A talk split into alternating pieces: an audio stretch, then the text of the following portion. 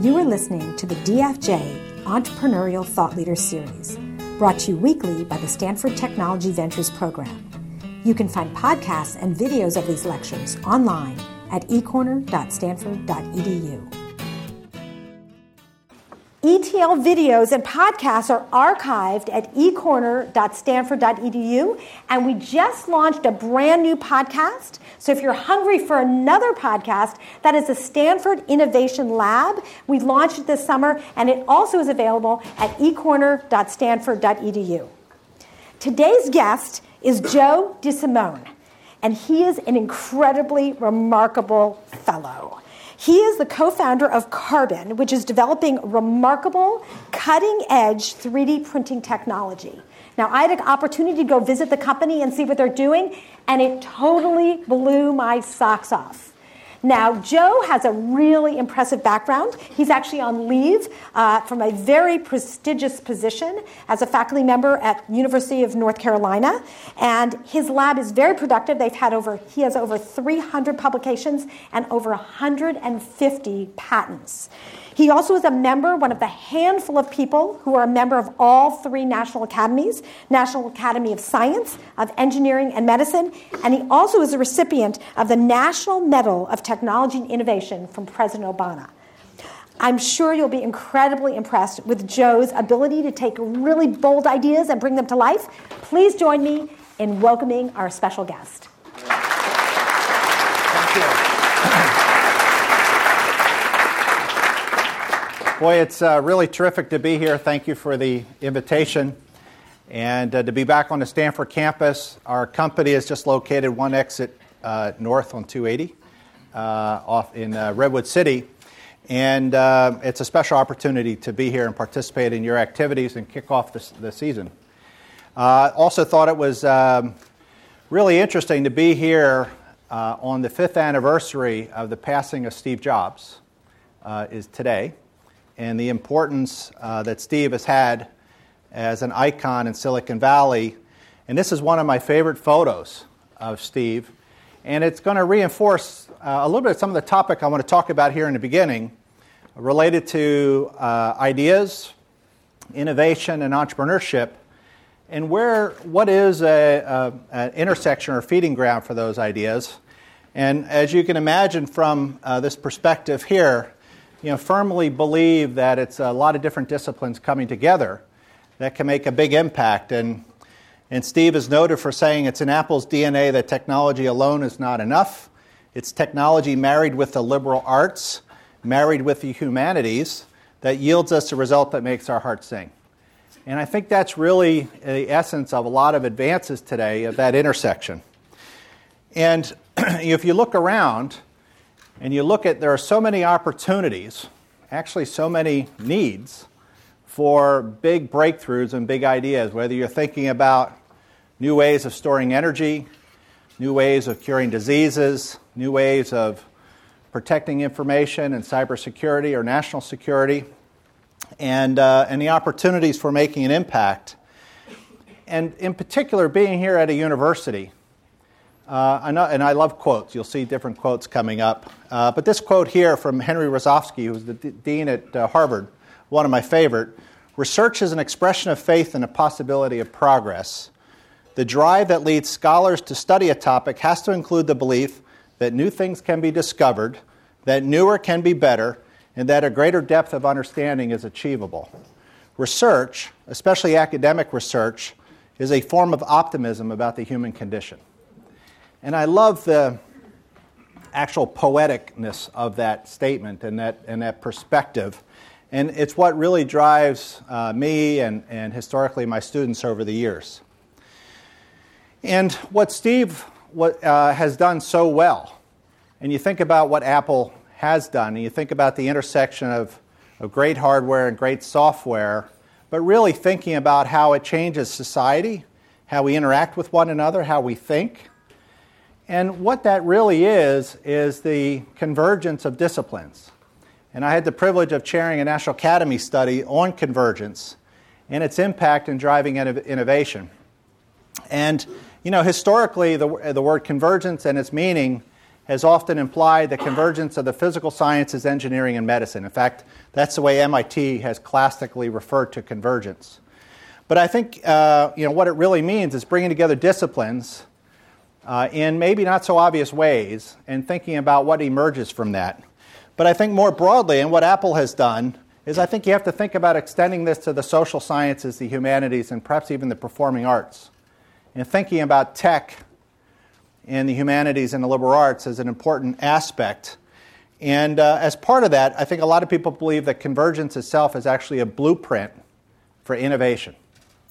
Uh, if one can get convergence right, it can be a real driver for uh, new ideas. And you know, coming back to Apple, when you think about you know who Apple has gathered around the innovation desk, if you will, uh, it's not just the techies, it's not just the hardware and software folks, but you know, looking at some of the recent hires, you know, former CEO of Yves Saint Laurent, former CEO of Burberry, designer from Nike, all these different people coming together in a rather not so obvious way to think about changing the way we live.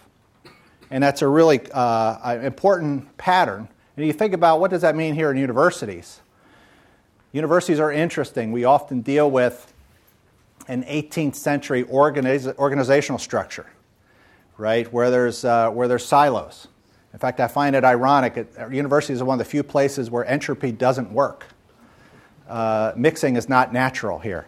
And you really have to fight through those barriers and, and, encourage a lot of the new people here at Stanford. Is so many resources here on campus to be able to break through and reach to different connections. And that's really what this is talking about. And you'll see uh, part of this uh, aspect is, and when you think about the kinds of people at Carbon or at Apple, um, you know, you'll see this metaphor of I-shaped people or T-shaped people. You know, people that I-shaped being very monolithic in a particular discipline, and the metaphor of a T-shaped person, deep in a subject but be able to go and interact with others. You know, I think nowadays there's a higher calling, and it's the pie-shaped or comb-shaped people, right? Where you actually are, are deep in multiple subjects and conversant in multiple subjects. And this really takes it beyond what may be the common language associated with T shaped people, but the ability to be multilingual and go deep in multiple subjects, which is really important to make a difference today. And part of that, when you gather people around, and one of the core cultural values of, uh, for us at Carbon is that when you are working with a diverse set of people, that there's going to be a, there's going to be a need to be clear about not only what you know, but what you don't know. And there's a vulnerable trust that one has to have if you're going to be clear to your colleagues about what you don't know. And that's an essence, that's a critical characteristic uh, uh, value that we have at Carbon. Let me expand this a little bit further. When I started my academic career uh, in the early 1990s, uh, I got a chance to be invited to an innovation uh, committee or workshop at a very large uh, chemical firm.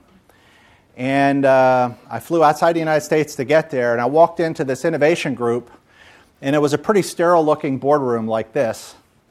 But what was ama- really amazing to me was not only was it all white guys around the table, but they all graduated from the same two research groups. Right? And you know what I mean when I say that? I mean, everybody knew each other, everybody knew what each other knew and I felt like a Martian coming into this environment. And I never felt more like an outsider than when I did walked into that room. And it dawned on me right then and there that this group was at a structural disadvantage. The way they were organized to drive innovation. And, you know, a lot of people have talked about this, where the recognition that diversity is a fundamental tenet of innovation. Uh, I talked a little bit about disciplinary diversity in the beginning, but diversity more broadly defined, and in recognizing that diversity plays a really important role, it doesn't always trump ability, but it does so far more often than we expect. And a really great book by Scott Page called The Difference. What I find intriguing in a lot of different sectors of our society and our organizations, that once you start talking about diversity and the role that it has on driving innovation, that very quickly people will come up and start talking about ability, the meritocracy. And there's often a very quick uh, a pivot that says, you know, that the meritocracy is really the driver and you know, should, we be, should we be giving up the meritocracy? Clearly, no. Ability matters. No question about it. But the point is, so does diversity. They're different topics. They're absolutely different topics. Nothing is more impactful than a diverse set of individuals driving towards a common goal to make a difference. And it's this experiential diversity that's really important. You know, you know recognizing early on uh, that we learn the most from those that we have the least in common with. Right? And you think about that. If you're part if you're getting part of a design team and you're fortunate to be part of a design team, you recognize that these different experiences drive the innovation process. I can tell you more times than not, uh, different design teams I've been associated with, if somebody grew up with not much money, they think about problem solving fundamentally different than somebody that grew up with a lot of money.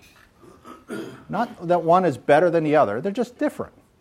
And if your goal is to broaden the perspectives around the table, then you have to think about this diversity, this element of diversity to drive innovation. And you know, recognizing that some of the most innovative solutions comes from embracing that diversity of perspective. And, uh, and so I think it, you know, my sort of message here is that I think we need to be intentional about this diversity, or you're going to lose out. It's really the secret sauce of a lot of different companies, especially those companies that are trying to drive something very profoundly different. And diversity is a recognized fundamental tenet of innovation. Uh, again, I love books, I love quotes. Uh, Peter Thiel is a, uh, has a really terrific book, uh, Zero to One, and it's got some really interesting perspectives. And the take home for me was about thinking about ideas and this, and this fundamental tenet that he has is, you know, what important truth do few people agree with you on? And it embedded in that is what he thinks is a zero to one idea, a profoundly different idea. And that ideas come in two flavors seminal, zero to one ideas, and then incremental ideas, one to n ideas. And you think about that, and you think about what it is you're working on, and you think about, the, especially in an academic setting, uh, and thinking about where those breakthrough ideas are. And it's really convincing people about building a different future. And that's really an element of a characteristic. But those of you that think about academia, if you have an idea that very few people agree with you on, and you try to go get funding, right, through traditional mechanisms, peer review, what does that necessarily mean? It's not going to get funded which is ironic when you think about NSF and NIH and traditional funding mechanisms about the need for these breakthrough ideas and having people agree with you.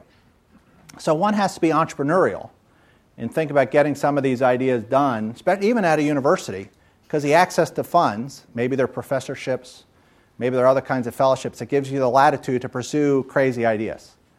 But in those ideas are those zero to one breakthrough ideas. And so, thinking about the differences between academia and a private sector, I think venture capital is the fuel for some of the, the craziest ideas. And that's what I love about doing what I'm doing now, bridging academia and, uh, and, and uh, entrepreneurship. Another element that you'll think about with ideas uh, anybody know who had this quote? You do not merely want to be considered just the best of the best, you want to be considered the only ones that do what you do. Anybody know? some of the older folks, Jerry Garcia. Right? And so, again, back to strategies all about being different, another term that you'll hear from the business folks, working on different ideas, doing something different. You know, there's a lot of software people now writing a lot of code to push advertisements on people. Right? There's a lot of focus on that. And if you can now do something different than that, or finding a hotel room, or or other things. There's a lot of opportunities for driving software to do things that are different. I encourage you to think about those things. Right? That's a bit of a challenge. And then for me too, especially in an academic environment, back to this 18th century quote from Goethe, which is almost like the Nike commercial, just do it. The translational aspects of research, coming back to where we started, taking ideas, taking the essence of great research, targeted at addressing societal problems, can be a really powerful mantra. And for us, and, for, and over my career, this has meant uh, participating in a number of new companies uh, that did some game changing things that we believe, and some are more game changing than others. This was a biodegradable stent uh, that goes away after 18 months. That company was acquired by Guidant, uh, now part of Abbott. We have about 150,000 people with their degradable stents in them.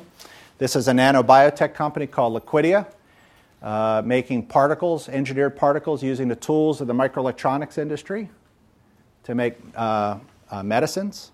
And so, bridging, bridging photolithography and, and, uh, and uh, medicines for new drug delivery approaches. Again, opportunities for bridging very dramatic ideas.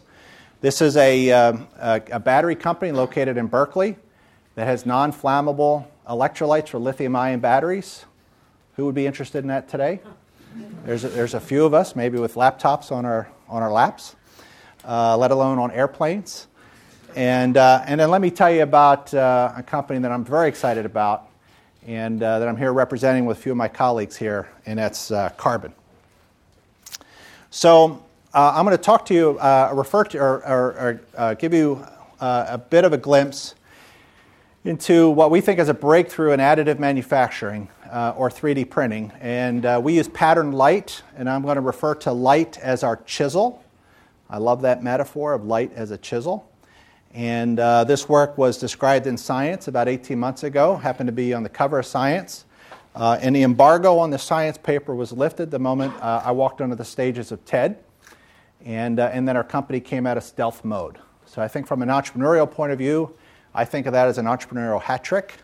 Paper and Science, coming out of stealth mode, TED Talk. Worked out pretty well for us. So uh, that's a good recipe to get launched. Um, so 3D printing, everyone's familiar with 3D printing. Everyone's familiar with 3D printing. President Obama is talking about 3D printing. And uh, I think it's uh, clear to say that 3D printing has not emerged to be a significant industrial sector yet. In fact, you just look at the dollars, it's only a four or five billion dollar industry. To put that into context, the US polymer industry is a $400 billion industry okay? And the four to five billion includes metals.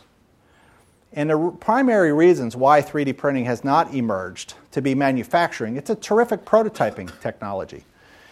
But the prints take forever. They're not at a, a speed that's economically viable. The layers give rise to anisotropic properties. And it has a real problem in designing proper material properties for complex devices. And the material choices that are available are pretty limited. And so when you think about other great books to read, Geoffrey Moore, Crossing the Chasm, or Inside the Tornado, those of you who do an entrepreneurship, those are classic books. Uh, Geoffrey would say that 3D printing has fallen into the chasm. And the chasm is in this technology adoption curve, where in the beginning of all new technology introductions, the techies drive adoption. Techies love products, in fact, they love products that are not complete. They like to cobble together a partial solution, uh, and that's part of what they love to do. But to really get to the early majority or the large volume of revenue, you need an economically viable solution. People don't care about technology on the other side of the chasm. They want a solution that's economically viable. And a technology that falls into the chasm uh, has some significant shortcomings, and a lot of us believe that 3D printing has done that. And I think this is a good representation of it. This is a classic 3D printing technology called SLS. Spreading powder, a laser sintering it, pushing it into the table, and then it gets pushed out. And somewhere buried in that cake of powder is a product. Right, this is one of the mainstays of 3D printing today. It's called selective laser sintering, SLS. This is being done with a nylon or polyamide powder, sintering it together. Uh, this is essentially identical to Hewlett Packard's HP's new technology. New technology, it's this technology, uh, maybe done in a bigger format, uh, but it's a sintering of powder, right? For an atomic solid, for metals, this works pretty well because there's essentially no memory of the grain boundary for an atomic solid. But for a molecular solid like a polymer, the mechanical properties of polymers are all derived from what are called chain entanglements. Think of it as spaghetti, and the knots and uh, ties between that uh, entanglements drive the mechanical properties of polymeric materials. And you don't get the entanglements between particles like you do at the center of a particle or from injection molding by this technology. And so there's lots of shortcomings of this technology for molecular materials. So, given this perspective that 3D printing is actually 2D printing over and over again, we thought we could come up with a different way. And our approach was focused on could we do this continuously? And I'm a chemist. And I think about, I think like chemists do because I'm a chemist, and I think about like growing crystals. Chemists like to grow stuff, right? And our approach to doing this, and this is actually a video that we uh, did for, on the stages of TED. We did a live 3D print during a TED talk. This is an accelerated video, uh, a one minute video, but took about seven minutes to run the print. And the key to our approach for doing this was a process that would emerge, kind of looks like T1000 at a Terminator 2, right? Growing out of a broth or out of a puddle. And in order for that to work, uh, we needed a, a, new approach to doing 3D printing. And our approach involved a, uh, a reservoir shown here with liquid. Uh, and at the bottom of the reservoir was a very special window. And below the window was a projection system. And in this case, operating in the ultraviolet at 385 nanometers. So we're doing UV curing of chemistry. But what's also key about this window is it not only transparent to light, but it's highly permeable to oxygen. Okay, that was a good. It was that's the punchline, right? It's uh, it's highly permeable to oxygen, and the key for that is oxygen inhibits the photochemistry. Oxygen prevents the, the photochemistry from taking place. And so oxygen and light work in polar opposite ways. Okay, so it's a chemical approach to growing parts as opposed to a mechanical engineering approach doing 2D printing over and over again. And, um, and this is an example of our printer. That was the technology debut about 18 months ago, that video. This is actually our, uh, our first product that we launched this past spring. Uh, and this is what we call M1. It's M for medium. It's our first product. You can get a sense of our product lines and, and the nomenclature. It's pretty simple. Uh, but this is pattern light emerging from underneath uh, as we pull out more complex objects. And let me just grab this one here. This is actually this part uh, growing out of the broth. This is an air duct uh, for a NASCAR. And you see it coming, pulling out of the liquid. So it's really just coming out of the puddle here. And we're basically using pattern light and doing a choreography with a z axis and fine tuning a lot of chemistries. I think of this as software controlled chemical reactions to rapidly grow a part. Okay? This particular part has a, uh, a use temperature up over 225 degrees Celsius. Right? And so this is a really high performance, very high modulus material. It's got a 4.5 gigapascal uh, modulus. And the essence of our process is shown here. This is something called optical coherence tomography. This is analogous to doing ultrasound imaging, but with light instead of sound waves. And this is our window. And uh, this is, we're growing a two millimeter diameter part at 200 millimeters an hour instead of a layer by layer approach. These speckles are nanoparticles that we added as a contrast agent. So you can see the flow of liquid. And so what's happening is light's coming through right here at the bottom uh, uh, at this diameter, two millimeters, to generate this cylinder. But what's happening is oxygen's also coming through. And so the oxygen prevents the light from solidifying the resin right at the window. Okay? And it creates a gap, what we call a dead zone, where the photochemistry doesn't take place. That dead zone is about 35 microns thick, right? About a third of the diameter of a human hair. And so what happens is as we pull the part up, suction forces bring the liquid in underneath, and there's a river of resin that flows in underneath the part, maintains the puddle, so as we pull the parts up, it allows us to grow these parts. And so this is our process. And when we start making parts in this manner, if you cleave the part, if I have this bicycle pedal here, if you cleave this part, this example of a bicycle pedal that we've printed, and, and, um, and you can see it's got a lot of different angles to it while you're printing it. Okay? If this were made by a traditional 3D printer, there would be layers oriented relative to the orientation of how you printed the part. And in traditional 3D printed parts, that layering gives rise to anisotropic properties, properties derived from the orientation of the layers. But when we grow parts in this manner, especially with the kinds of chemistry we use, and you cleave the part, there's no remnants of us changing each image slice. Right? It, it's uniform by all means of analysis. Right? So these parts are isotropic. Right? They don't have the orientation dependence of mechanical properties. And that becomes really, really important for making final parts.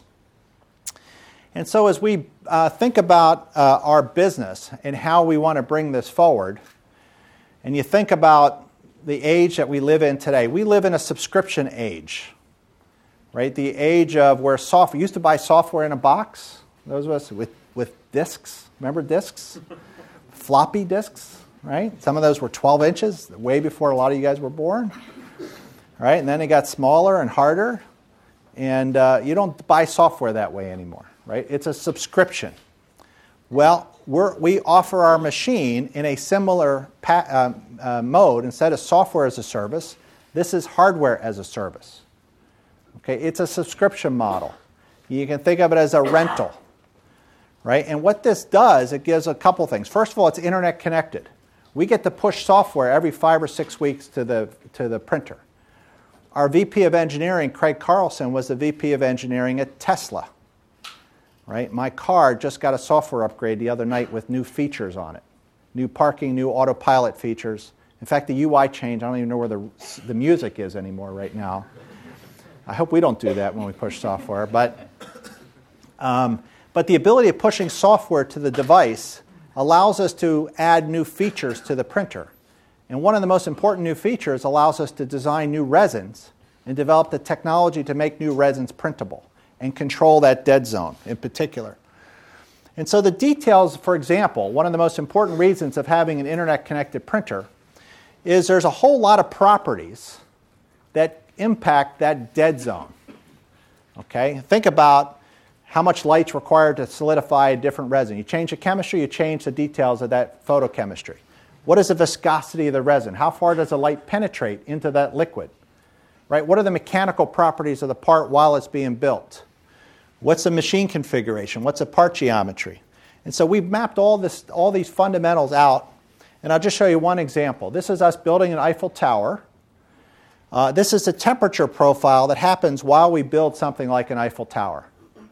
Right? And you can see the temperature is changing. Right? For chemical reactions, every 10 degree change in temperature, reaction rates double on average. Viscosity is changing. This really impacts the details of controlling that dead zone.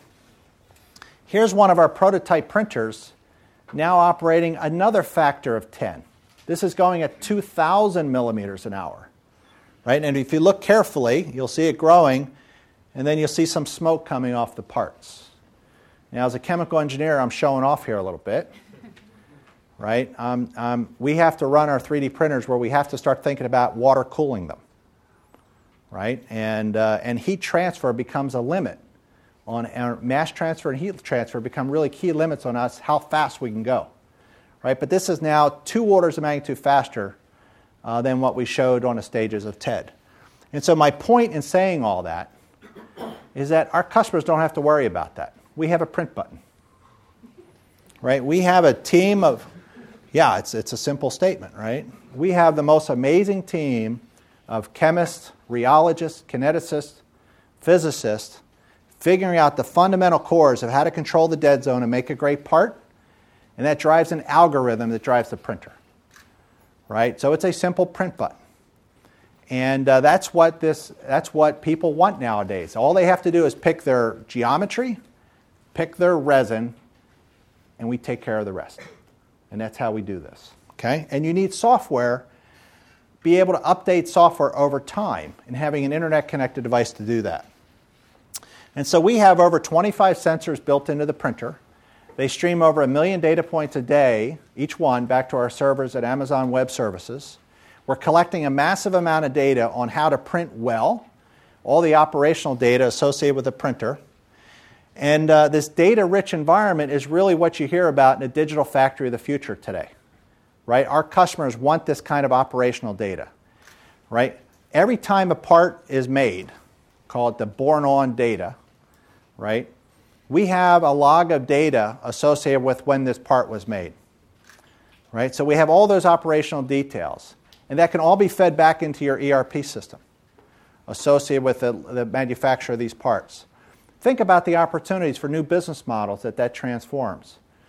If, they, if a part breaks on a car, right, and you don't have a connection or you don't have traceable parts, right, you have to recall maybe 600,000 vehicles. Imagine the opportunity for just recalling the 1,200 vehicles associated with maybe that bad lot of resin. If you could have a, a, an identifier on the part tied back to all the operational data. Or maybe a medical device in post market surveillance where you can now have that kind of data associated with your products. Or maybe you have authentic parts, whether you're BMW or Mercedes, and you're thinking about your brand and your design and maybe your intellectual property, and being able to be able to have that kind of tie back to your particular products. One of the things that's essential for us, too, is that those of you that are familiar with 3D printing, it's not uncommon that the first time you try to print something, there are defects. Right? And for us, this would be an example of a defect, this delamination. This is where maybe the dead zone got away from us. Too much oxygen, not enough light, pulling too fast, and it delaminated. Our customers get to score the quality of the parts. We get to change the printing algorithm so that that class of problem doesn't happen again. And then we get to push new software and fix the problem. This is a network effect. And if you read another great book by Eric Schmidt on how Google works, or Bill Curley and being part of the 10x Club, one of the essential characteristics of an interest, really interesting business model today is having a network effect. That is, the more people use this printer, the better it's getting. Right? So the bigger we get, the better we get. And that's a really interesting, powerful drive for us going forward in the future. But at the end of the day, for us, it's all about having great parts, real parts. And uh, those of you that are familiar with 3D printing, uh, you often don't have the materials needed to be a viable part. If you design a bicycle pedal for maybe a new mountain bike, and uh, you design it on your favorite CAD software, and you print it on a, tr- a traditional 3D printer, you can actually have the device, you can look at it and say, yeah, it looks like what I designed it. It's the right intent. But you often can't put it on the bicycle and go for a bike ride because it will fail. And we have been focused on amazing materials that uh, have final properties. And so, traditionally, if you look at mechanical properties, this is a stress strain curve. This is a brittle material made by traditional, a lot of light based traditional 3D printers. But what you want in the real world are materials that have ductile like properties, advanced materials. So, you think about all the materials, polymeric materials on cars uh, or, or the clothing you're wearing or the wearable electronic devices that you have, there's a range of properties that are necessary to drive the hardware solutions that people are interested in today. And so we have to be able to generate those. And our unique approach to doing this was to use light to set the shape, but we use chemistry to set the properties. And this is all enabled by having software. So, for example, we can make a part like this and, uh, and set the shape. And then we go through a baking process which triggers other chemistries that does chain extension, allows us to go to high molecular weight and have really great material properties. And so we've got a whole family of, of, of materials, and we are setting up an app store for resins. Okay, an app store for resins. And so you think about why one sets up app stores to begin with it's to engage a community, engage a developer community, to trigger ideas and innovations from others to work on your platform. But it also does something else for us. It sets up a marketplace for thinking about driving down pricing. Right? If you actually want to go into manufacturing and that's where we're going, you need some truth in pricing. Right? Traditional 2D printing companies, you think about your favorite, you know, copier, toner is very expensive. You're never going to get to large volume manufacturing with toner like pricing. So you need to set up a marketplace dynamic, and that's what we've been able to do. So we have real materials that allow us to generate real parts, and I'll just walk you through some examples of these. That first one I mentioned, this is a cyanate ester. Most people don't know what cyanate esters are, which is okay. Uh, but you walk into companies like SpaceX, Boeing, NASA, they know what cyanate esters are. These are advanced composite materials. These are materials that have use temperatures up over 200 degrees Celsius, very chemically resistant, compatible with sterilization. A lot of our surgical tool companies are interested in materials that are, that are sterilizable uh, for applications in medicine. Uh, we have these rigid polyurethanes. These are some parts on the Mini Cooper. Uh, we've got parts driving around on these cars for the last uh, almost a year now, going through a Bavarian winter and now a Bavarian summer and now going back into a Bavarian winter. I should get back over there for Oktoberfest, actually. Um, these are some additional parts. And our customers and us are putting these parts through validation studies, right? Meeting the application needs, either an ISO standard or a UL rating or anything specific to those companies. Examples where we pass UV testing, door handles that look like injection molded polycarbonate ABS blends, as an example. Uh, these are some really interesting parts. This was a metal uh, bracket machined out of aluminum for our printer. And once we started having printers, we were using our printers to make parts for themselves. Right? Sort of a singularity moment, crossing that line. And, uh, and so this is an example of a part printed out of a rigid polyurethane that meets all the specifications necessary for this bracket for this motor. Okay? And what's really interesting is you think about additive, this is clearly designed by a human. Uh, it looks like a, a, a something a human would design. But what's really interesting, and Jade up here is a student here at Stanford, did an internship with us. She fed this design into some of the new generative design software and had the, had the software optimize it for stiffness. So keep the mass constant, and what design would give the stiffest part and the computer spits out something that looks more like the Klingon warship than maybe the Starship Enterprise. And very organic looking, but this is where design's going today in generative design. Right? There's another design where instead of keeping the mass constant and maximize stiffness, keep the stiffness of this and minimize the mass. Right? In applications of lightweighting vehicles.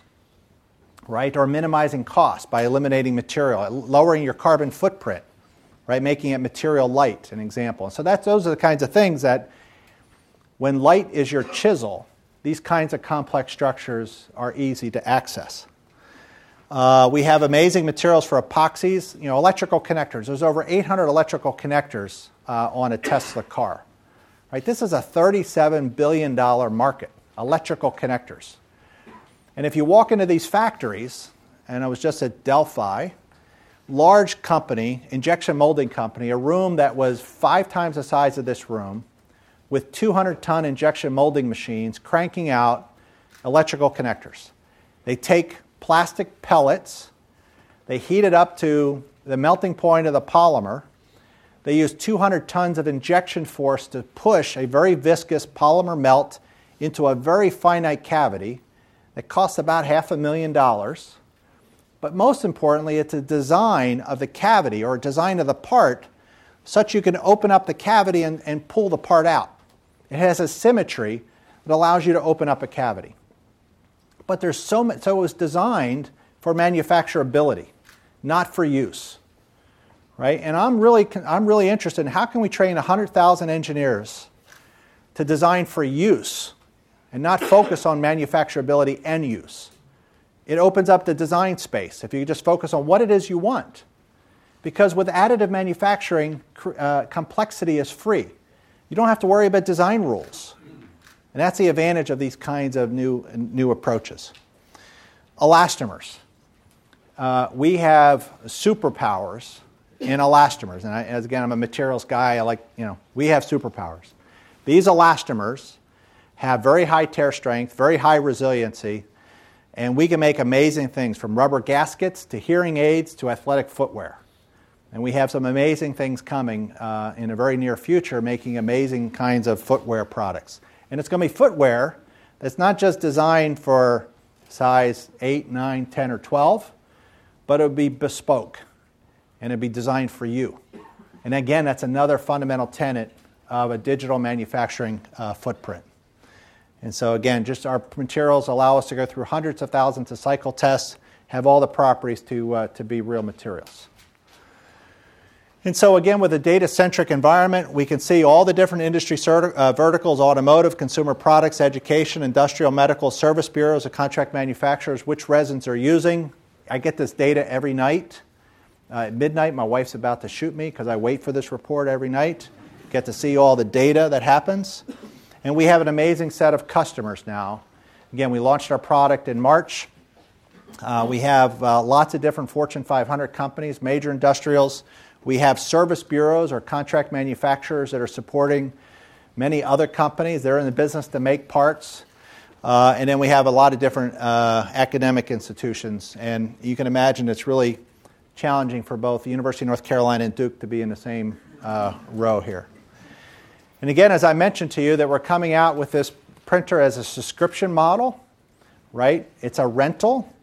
Uh, what this really does is it aligns us with our customers' printing. Right? This is not a transactional sale, it's a partnership. And most importantly, this future proofs our customers. Right? I know the product roadmap. I know when this product's going to be obsolete. Our customers don't have to worry about that.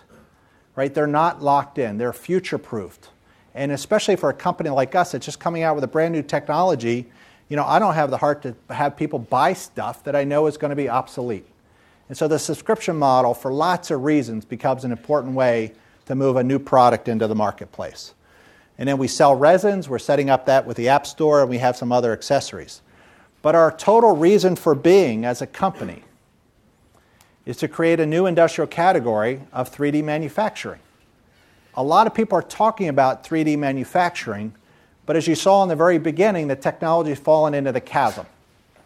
It's today still about prototyping, and our thesis is that we can, we're trying, a lot of companies will do what I would call the long jump, try to get across the chasm. We have the privilege or opportunity to do a triple jump. Right? All we need to do is we're putting our printer into the existing prototype market allowing the prototypers to actually make real parts. We call that functional prototyping. Right? While we're doing that, we've got some signature customers, some signature accounts that we're trying to develop whole solutions for manufacturing. Right? And we're going to take the next two or three years in parallel to putting this 3D printer into the prototyping market. We're also developing full manufacturing solutions where we're making hundreds of thousands and millions of parts a year in some new industry verticals, such that these two worlds will come together. So we're building out really a factory of the future where there's clusters of our machines. The machines are designed for automated fluid delivery, where there's software written to control a fleet of printers, where we can have encryption data so that people can have the security that they want, whether they're an aerospace company or whether they're in Hollywood and their designs are just as important as the aerospace companies. So, all that software, all that infrastructure to build a digital factory is really, really important. And part of that, and part of our thesis too, is one of the most important places to have unique, mass customized products is in medicine. Right? I talked about it for footwear, but you think about teeth, you think about ears, noses, sleep, you know, CPAP masks for sleep apnea, all sorts of places, coronary devices. I told you in the beginning I started a biodegradable stent company. Right? You think about that. It's, it's not different than buying shoes. Right? What's, you know, the interventional card, you're, if you're on the cath table and it's an emergency situation and you've got a blockage, and the interventional cardiologist, she looks up on the, cath, on the, on the TV screen and looks at your blockage. She just makes a decision what size stent that you need in that particular blood vessel. You don't want a standard stent right? You want a stent designed for your anatomy, right? And what's the fact? You know, the future is going to be a situation where she can look at that, maybe do some drawings right on the screen. The software calculates what stent you need for your particular blockage or your particular uh, uh, tributaries off that off that vessel. Hit a print button, it prints a stent, and then she can place it into you, designed for you, right on the cath table. Right? That's the future. I don't want to push that through the FDA today. Uh, but those kinds of things are happening. And in medicine, it's going to be a really powerful opportunity. So we believe that this breakthrough approach, real materials made at game changing speeds, is just a ticket to close the chasm in the technology adoption curve. And when you think about this, and you think about you know all the different business schools, Harvard Business School, Stanford, so many people are talking about what is digital going to mean today, right? And there's so many different business models, on-demand inventory. We live in a, a slow growth economy today, right? How do you create value if you're a CFO in a slow growth economy? You got to free up capital. It's one of the simplest ways to do it. There's so many companies with billions of dollars of slow moving inventory, inventory that's been sitting around for a decade. And a lot of it's plastic parts. And plastic polymer parts degrade over time. They densify, they get brittle, they hydrolyze, they fade. You actually want a fresh part, let alone a, a part that's on your books for all that time period. And so on demand inventory is a new business model. Could you have a warehouse in the cloud where you just pull it down, make parts as you need them, or you're on an oil rig somewhere, or maybe you're in a remote village and your, and your water irrigation system's gone down. You need parts. You think about all the different new business models that are going to change. Jeff Immelt, CEO of GE, gave a really great uh, graduation speech at NYU this past spring, and he talked about the end of globalization. That he believes that all the trade barriers that countries are erecting are going to require them to have a very different posture going forward. He says his U.S. factories at GE are going to be manufacturing for the U.S. market and exports are going to go down. And that they need to be able to make product in country or in region to be competitive, local for local production. And one of the key fundamental tenets of that business model is having a digital factory, a platform that could make anything, a flexible factory. And again, the digital revolution is going to really enable these entire new business models. And so, but the key is what's blocking that is they haven't been economically fabricated and they're not real parts. So we believe we can, we can be the trigger to open up these entire new business models, and we're very excited about that. So, a, future fabricated with light, that chisel, uh, think about light as a chisel, is really what drives us. And, and the last thought I'll leave you with is okay, what's the big deal? Has light, and this sounds risky, has light been used anywhere else to drive manufacturing? And, you know, especially here in Silicon Valley, to think about, you know, the semiconductor industry is driven by patterned light in photolithography. And that's using patterned light in two dimensions to make all the memory chips, all the wafers, all the integrated uh, uh, circuits that we, we come to rely on. It's all made with light. But we're using light in three dimensions. And the opportunities to drive a broader manufacturing footprint and potentially have a bigger impact than even the semiconductor industry is something we're very, very excited about.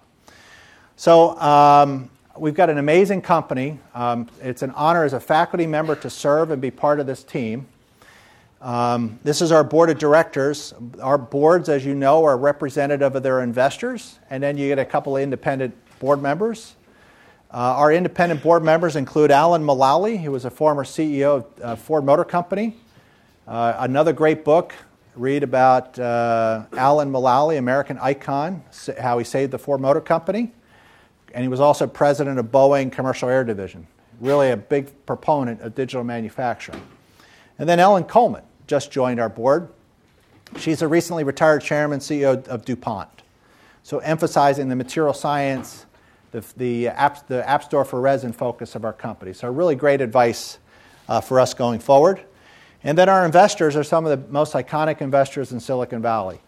Right? And I love, as an entrepreneur coming from the East Coast, I love being in Silicon Valley, Valley and all you folks here with Stanford are really in a special position.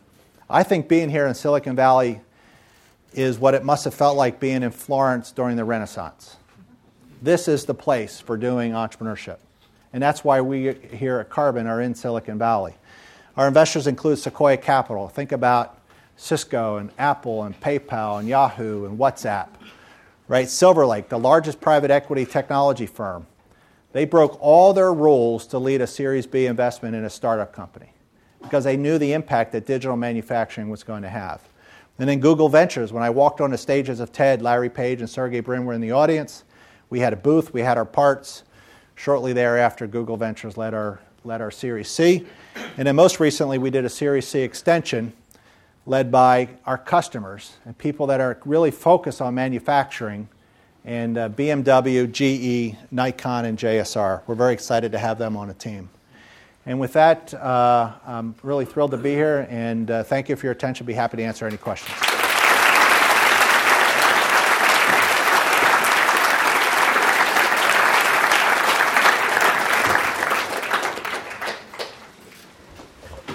Question? Yes.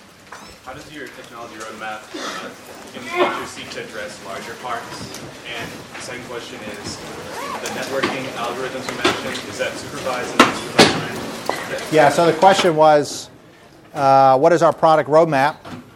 And, uh, and in particular, you asked about larger parts. And yeah, absolutely. Uh, you could see the product roadmap be absolutely focused on actually that window technology. The, t- the, the key to having a, a window that was extensible to larger areas was something that we actually had to technologically tick off on Series B funding. And so our window now is scalable to large areas, and our product roadmap reflects that. And your second question? Are you using supervised or unsupervised algorithms for your net- networking, or what, what exactly do you mean You know, I don't even know what that means, actually. Machine, machine learning. Oh, so the machine learning aspect. See, I'm a chemist. I appreciate that. Being comfortable with what you don't know, I'm sharing. Vulnerable trust here. Um, we're a little bit more like a mechanical Turk right now. Uh, but you know, as our sensors get in, so it's more humans playing, intervening on this. But the opportunity for doing doing analysis is is there. Great question. Yes. Do you see plastics and polymers replacing metals um, as you're going forwards? Did you see the movie uh, The Graduate? All right, you're, you're a little young. Uh, there was a classic line in a Graduate uh, where they said, plastics, plastics, plastics, right? That was in the 70s, I think, right? Uh, there, is a, there was a, st- a Star Trek movie later on, where the, well, one where they're trying to rescue the whale, and they needed a big pool of water, and, and Scotty, uh, you, you don't even know Star Trek. Um, Scotty needed, uh, he was looking for some transparent aluminum, and they had polycarbonate. He says, You're still using polymers? Um, that joke should resonate. Um, it's not. Um, so, will polymers take over metal? So, you, in your car, uh, that car is loaded with advanced polymeric materials and composites. And polymers are more expensive than metal and glass. And so you ask, why are polymers making such an infiltration into automotive? Well, the reason is it can simplify manufacturing steps because you can make more complex things. They can be lighter weight, they can be safer, right? So there's a lot of reasons in a whole host of applications why, yes, polymers is a massive industry. It's a $400 billion industry in the United States. You think, about, you think about all the wearables, I'm pointing to a metal watch, but you think about all the wearables people have and all your, all your devices, your, your laptops. There's so many places where advanced materials, especially in aerospace, automotive, consumer electronics, those are, ma- those are all polymeric materials. So, yes, it's a huge market, and, uh, but it's been held back by not having real materials made economically. Wow, I felt like I really dated myself there. Yes. Um, so some people have expressed uh, like concern about like the durability of the of, uh, of using CLIP. So have you been able? Uh, some of these people are Wohlers associates, I believe. Yeah, Terry Wooler, Wooler Associates. That's good.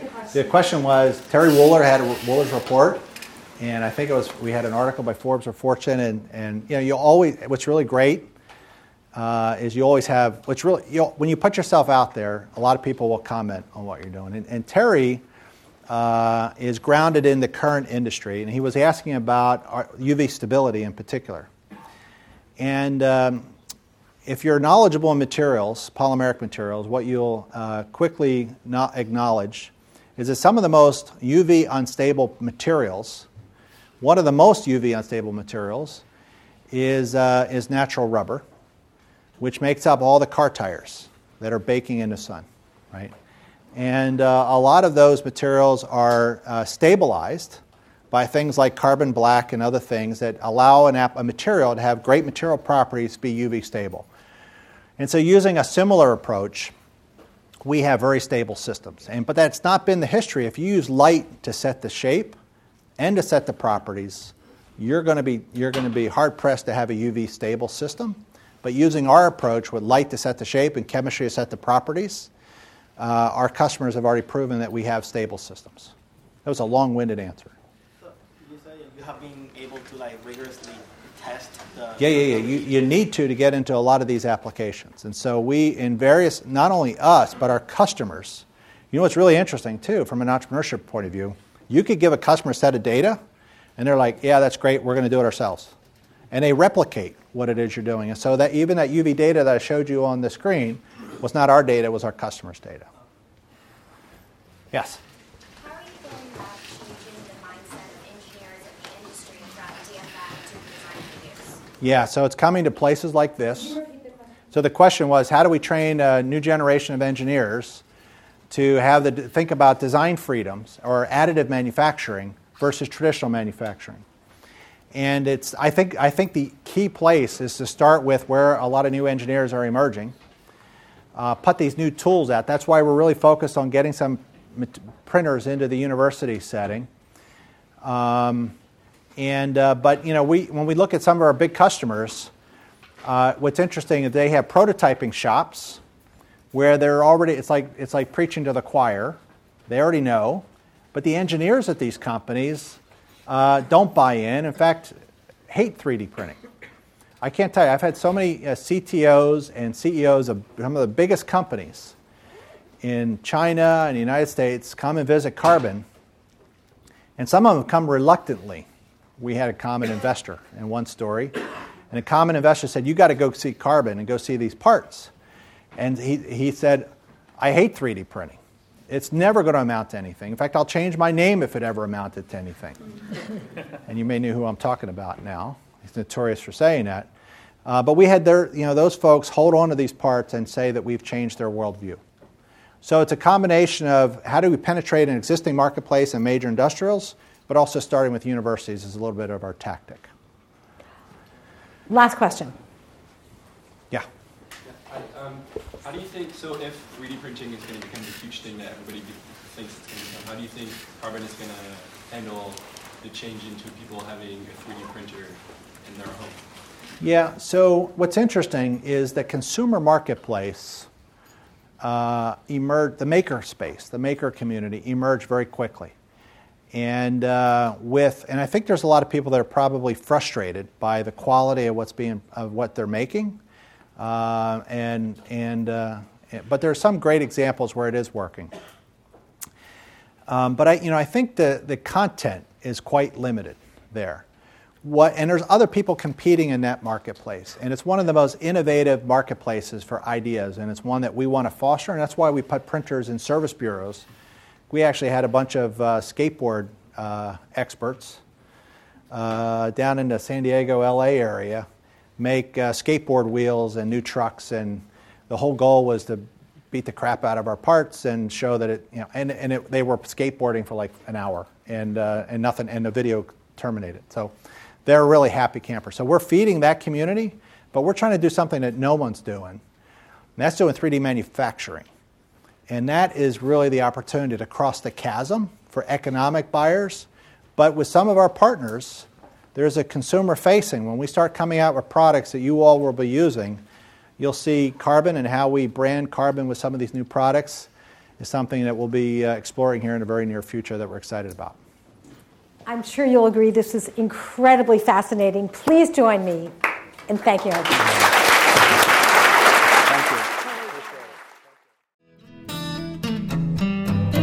You have been listening to the Draper Fisher Jurvetson Entrepreneurial Thought Leader Series, brought to you weekly by the Stanford Technology Ventures Program. You can find additional podcasts and videos of these lectures online at ecorner.stanford.edu.